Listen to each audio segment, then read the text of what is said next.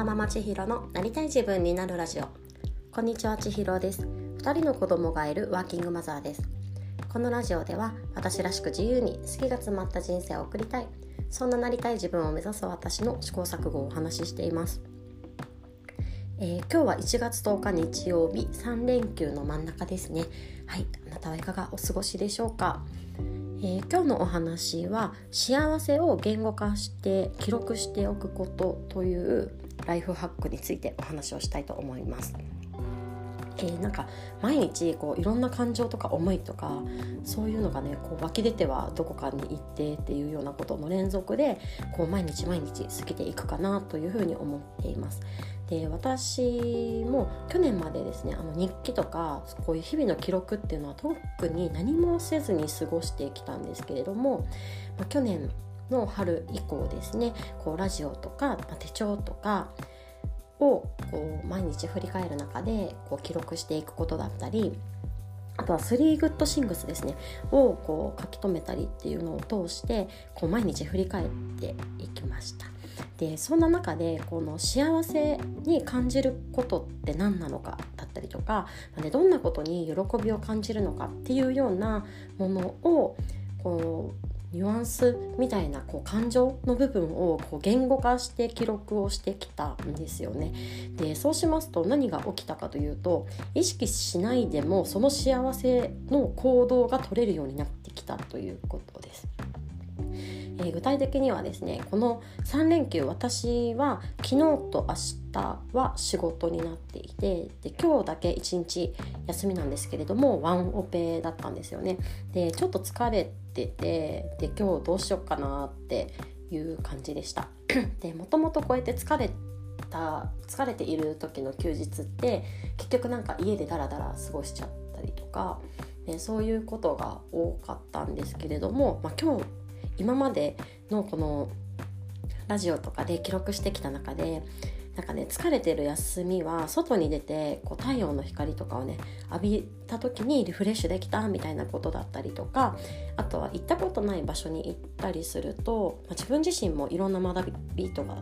学びだったりとかいろんな気づきが得られるのでか子どもたちのために外出するんじゃなくって私自身が楽しめるなっていうのをこう今まで記録してこう自分の中にねきっとこう経験値として積み重なっていたんだと思うんですけれどもなので今日は疲れてるけどこう子供たちと公園行こうっていうのをずっと決めててでどこ行こうかなって思った時になんかね初めて行く公園にこうアンテナが立って今日はそこにピクニックに行ってきました。でやっぱりねそうやって自分が幸せだなって思った行動なだけあって外はやっぱりちょっと少し寒いんですけどこう日向は温かみがあってこうやって日の光を浴びたりとかこう外のね新鮮な空気をこう体に入れていくっていうんですかね。それがとっても気持ちよかったですしこう行ったことない公園ってこう景色とかね見た目に入ってくる情報が全て新鮮なんですよね。なんか家街並みだったりとかこう空の見え方だったりとかこう植物の見え方だったりとかなんかそういうのがやっぱり新鮮でとっても楽しめたなというふうに思っております。これがあの幸せを言語化して記録しておくことのライフハックというお話になるんですけれども皆さんは日常でどんな行動に幸せを感じますでしょうか？あのマザー・テレサさんの言葉でこの思考に気をつけなさい。その思考が行動に変わるから。その行動を気をつけなさい。その行動が習慣に変わるから。その習慣が性格に変わってその性格が運命に変わるっていうののあの有名な言葉があるかと思うんですけれども本当にそれが今起き始めてるんじゃないかというふうに思っていて幸せな自分の感情っていうのを集めていくこと。それは思考ですよね。それによってその幸せだと思った行動を自分で取り入れるようになるんですよね。そこで今行動が変わりつつある段階かなと思っていてこうやってこの幸せの自分が幸せだなって思う行動がどんどんこう身に染みて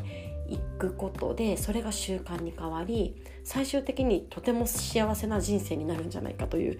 ことをちょっと今日はねぼんやり考えていく中で思いましたのでこんなお話をさせていただいております。是非